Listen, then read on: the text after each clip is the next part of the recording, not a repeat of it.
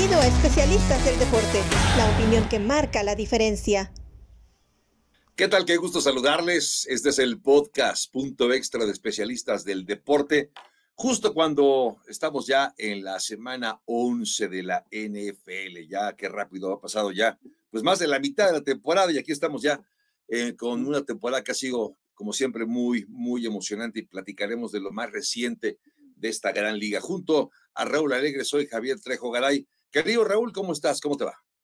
Muy bien, Javier. Como mencionabas, eh, ya estamos más allá de, de la mitad de, de, la temporada. La próxima semana es el, la semana del Thanksgiving. De hecho, hay juego en Ciudad de México el próximo lunes. Y a partir de esa semana se dice que es cuando comienza verdaderamente la, eh, la temporada de la NFL, cuando está ya la recta final y los equipos empiezan a perfilar para tratar de lograr uno de esos siete puestos de playoff que hay en cada conferencia. Y es que ganar en noviembre y diciembre se vuelve importantísimo, vital para aquellos equipos contendientes en la NFL. A ver, pasemos a hablar, Raúl, de uno de los temas de la semana anterior, porque abordamos la llegada de Jeff Saturday como head coach de los Colts, algo, una, una, elección tanto cuanto inexplicable porque no estaba coachando, estaba como comentarista de televisión, eh, no optaron por llevarse a alguno de los eh, entrenadores, coordinador ofensivo, defensivo de los Colts como interino, no, fueron por un hombre muy identificado evidentemente con la organización, un hombre de casa, si me lo permiten, pero que estaba alejado de los eh, entrenamientos o de, de, esta parte, de esta parte de entrenar a un equipo o con un equipo. A ver, Raúl, eh, lo de Saturday, ¿te llamó la atención en el debut de Jeff Saturday como, como head coach del equipo de los Colts que haya regresado a la titularidad a Matt Ryan, que haya sentado a Sam Ellinger cuando una de las últimas decisiones que tomó, así entre comillas, Frank Wright, fue poner a Sam Ellinger y sentar a Matt Ryan. Y digo entre comillas porque esta sensación, incluso Roberto Abramowitz lo ha comentado, que la instrucción vino de arriba, sentar a Ryan y poner a Sam Ellinger. No está él, pero bueno, y no quiero poner palabras en su, en su boca, pero hasta donde entiendo es un poco la teoría de algunos. ¿Te sorprendió, Raúl, el que em, haya dicho eh, James Sauer, no, no, no, regresamos a Matt Ryan para que sea el colega titular de este equipo? Para nada, de hecho yo dije también que la decisión de, de poner a Sam Ellinger no era decisión de Frank Reich y tú veías la cara de, de, Frank Reich cuando la anunció, se veía demacrado, se veía forzado. Para mí vino, vino de, de Jim Irsay y, y, antes de, después, una semana después, se despiden al coordinador ofensivo. O sea, muchas situaciones eh, muy raras y luego viene obviamente la, la designación de Jeff Saturday. Escribí la nota que escribo cada semana en la ofensiva en serie y el tema principal era eso, que yo veía una implosión de, de Indianápolis y, y no lo descarto todavía porque un partido no define ni el eh, gestado de, Jeff Saturday, ni el, ni el éxito o fracaso del equipo en esta temporada. Yo creo que fracaso ya podemos decir, a menos de que hagan algo milagroso en el, en el cierre, va a estar muy complicado. Pero yo sé que tenía varios eh, retos. El primero era ganarse la credibilidad de, del vestidor y de los entrenadores, y creo que lo hizo muy bien.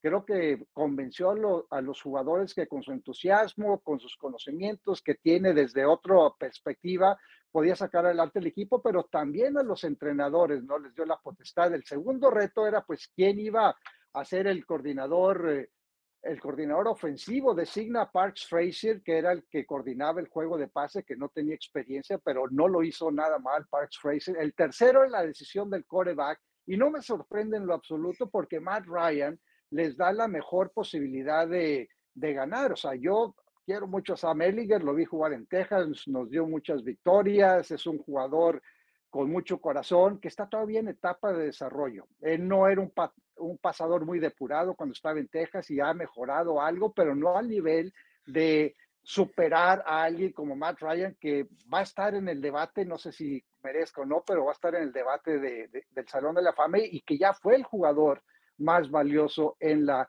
NFL. Y tercero, eh, perdón, cuarto, tenía que arreglar la línea ofensiva, hicieron unos cambios, o sea, eh, pusieron a, Will Fries de guardia derecho, quitaron a Matt Pryor, que fue un tremendo error, lo tuvieron en canje eh, con Filadelfia y, y pensaban que iba a ser el tackle izquierdo, que eso fue un desastre. Eh, eh, Bernhard Reimann, el austriaco, jugó bastante bien contra los Raiders, la línea ofensiva jugó muy bien, volvió a, reaparecer Jonathan Taylor, 147 yardas por tierra, eh, solamente dos capturas de Matt Ryan, en realidad tuvo tiempo de, de pasar. O sea, muchas cosas positivas se vieron con el equipo. La defensiva sigue siendo una defensiva muy competitiva, aunque ya no van a contar con Shaquille Leonard pero pues eh, mérito para Jeff Saturday ante un equipo de Las Vegas que también eh, tiene, tiene sus bemoles, un equipo que también tiene sus problemas internos y una crisis que, vimos, que se vio reflejada en una conferencia de prensa muy controversial que, tuvo Derek Carr.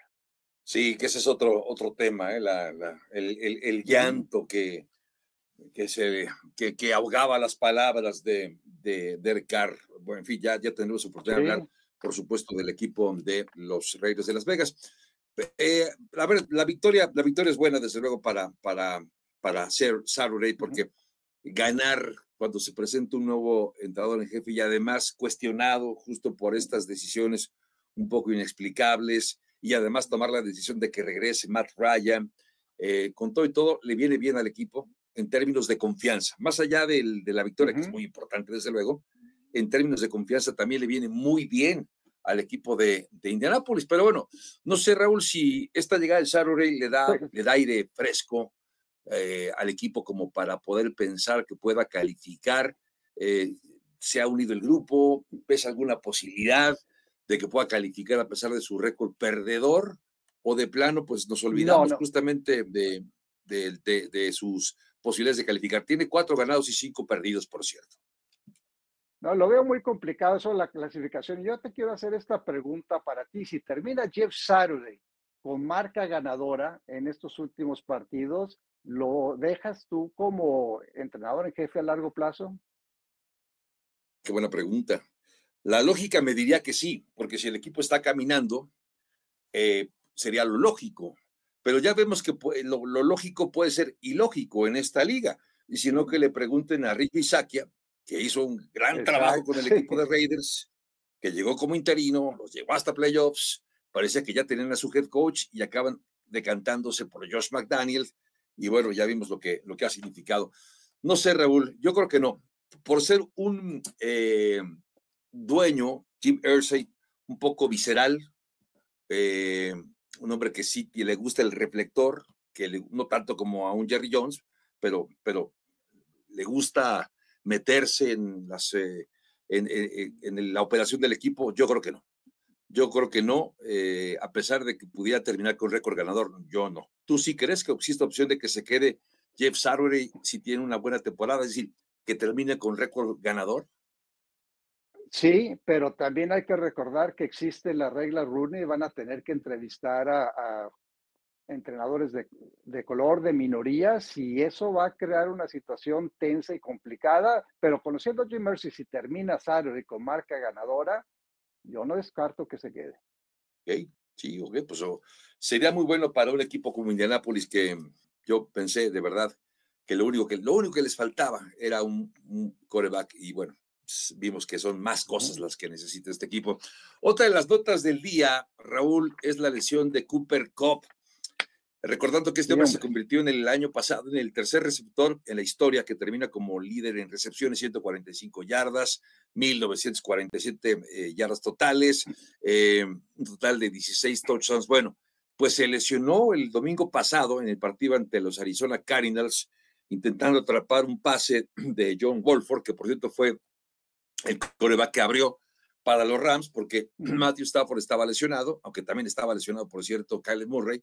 En fin, eh, esta lesión resulta que termina, termina en cirugía para el mejor receptor quizá de toda la NFL. Y yo te pregunto entonces, Raúl, ¿qué, qué va a pasar con, con, este, con, con él? Evidentemente habrá que esperar su evolución.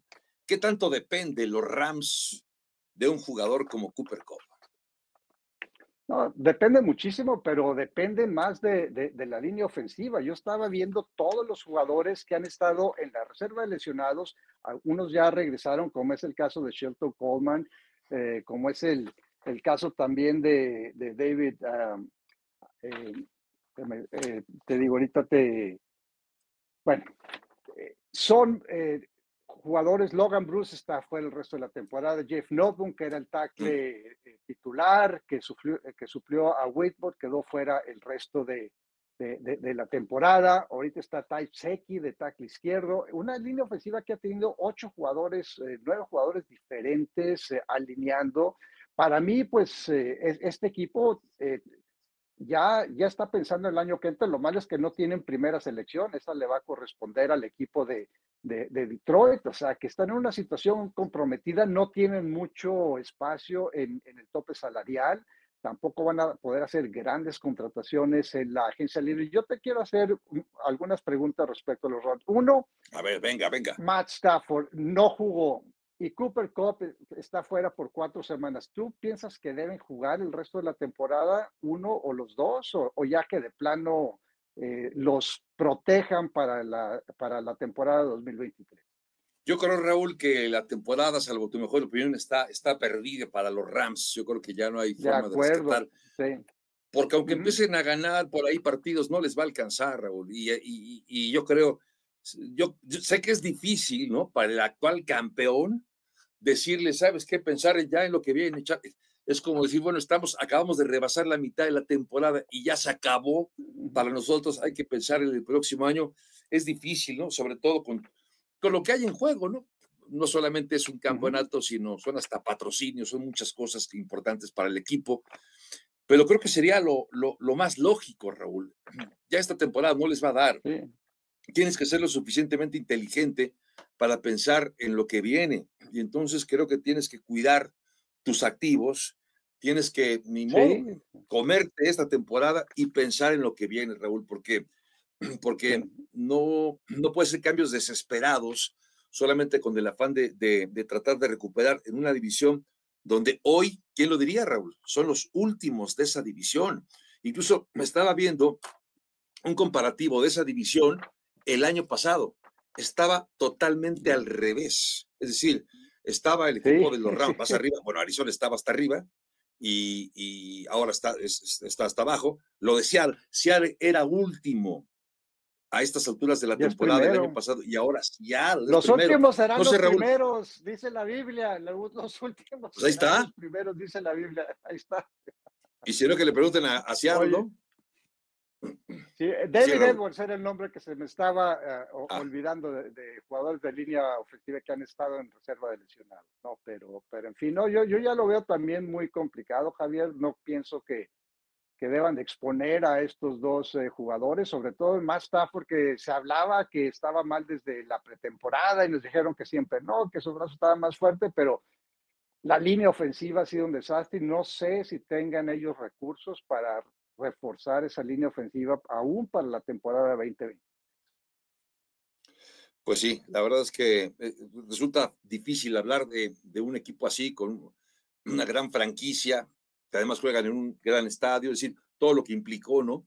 Regresar a Los Ángeles, a los Rams eh, y, ahora un nuevo estadio y todo lo que supone y que ya hemos visto no, no camina este equipo. A ver, Raúl, pero hablando de esta misma división, tú hace, hace un, bueno, no, no hace, sino en nuestro programa de punto extra, Hablábamos acerca de si Filadelfia era contendiente, si, si Vikingos era el mejor equipo, si Filadelfia, y tú ponías a San Francisco como el mejor equipo de, esta, eh, de esta eh, conferencia americana.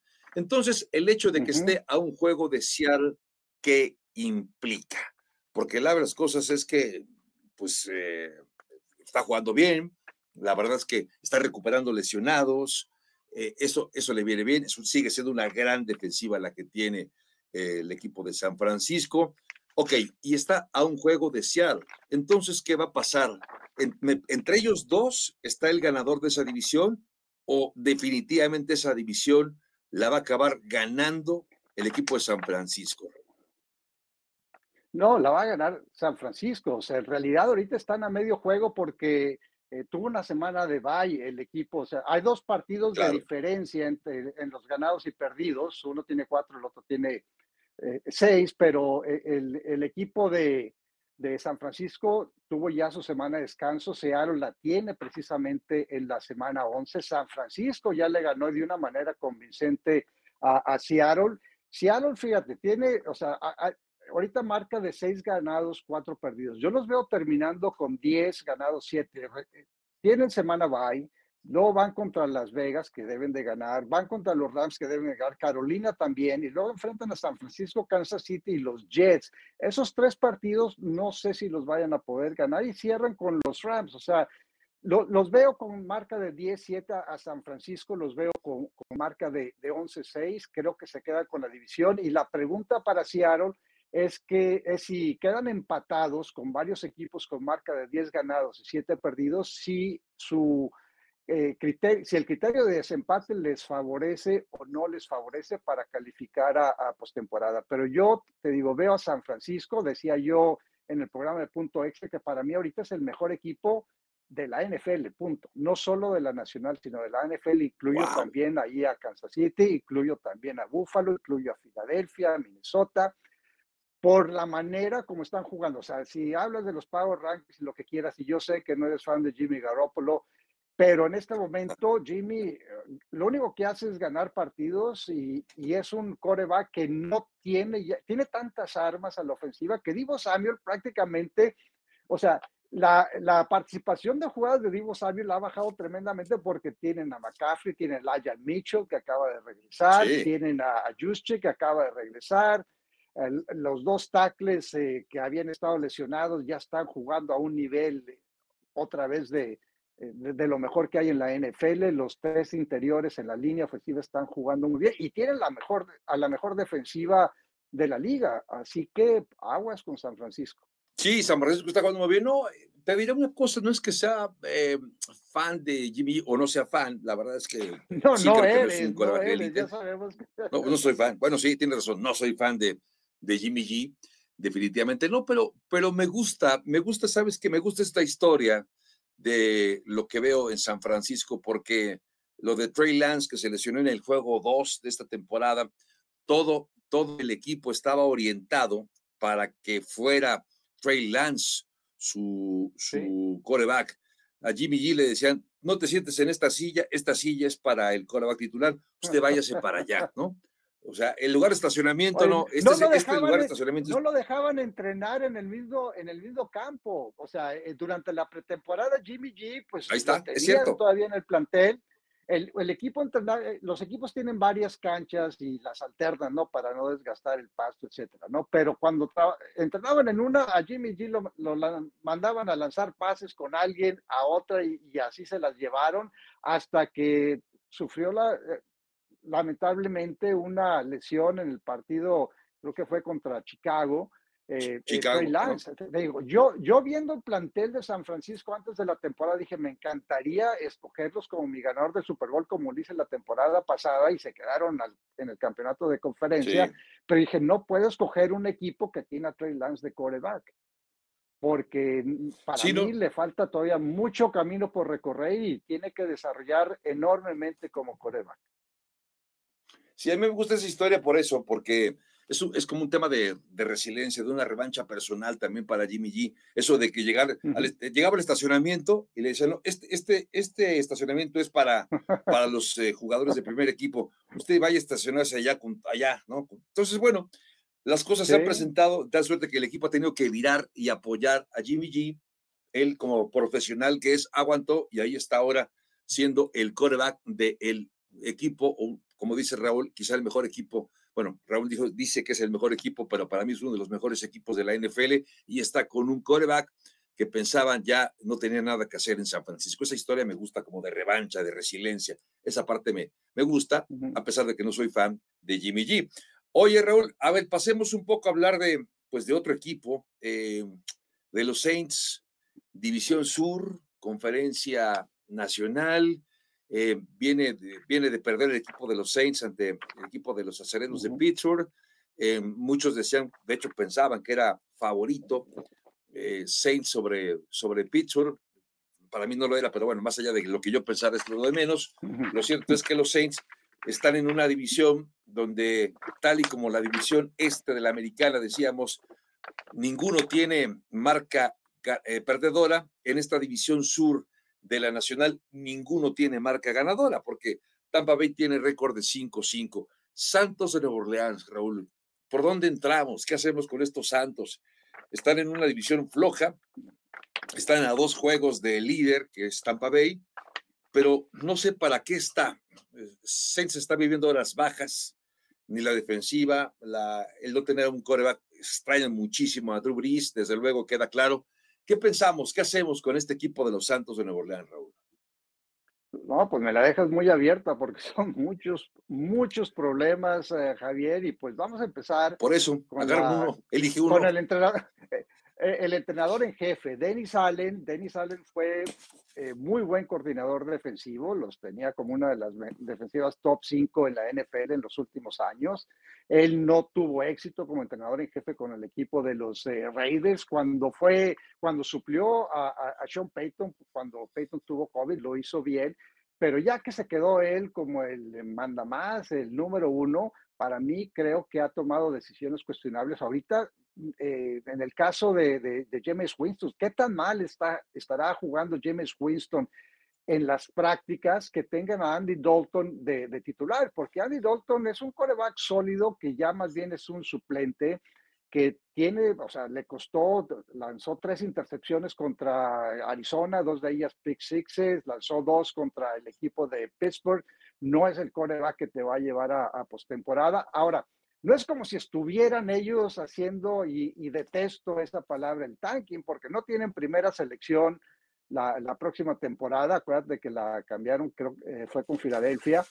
Y, ahora en, en, el tope salarial se proyecta que tengan un déficit de 50, aquí lo 57 millones de dólares, o sea que van a tener que despedir una cantidad enorme de jugadores veteranos. La situación de Nuevo Orleans, mi querido Javo, es complicada. Defensivamente creo que se van a mantener en la pelea en los partidos, pero fíjate, yo fue de los equipos que yo esperaba que con un James Winston que, que jugó muy bien antes de su lesión en la temporada 2021. Yo esperaba que clasificaran a playoffs, tuvieron nueve ganados, ocho perdidos y estuvieron a punto de clasificar en, en el 2021, salvo esa serie ofensiva ganadora que tuvo San Francisco en el juego contra los Rams en la semana 18. Yo esperaba que clasificaran, obviamente erré en ese, en ese pronóstico y pues creo que la situación va a ir de mal en peor.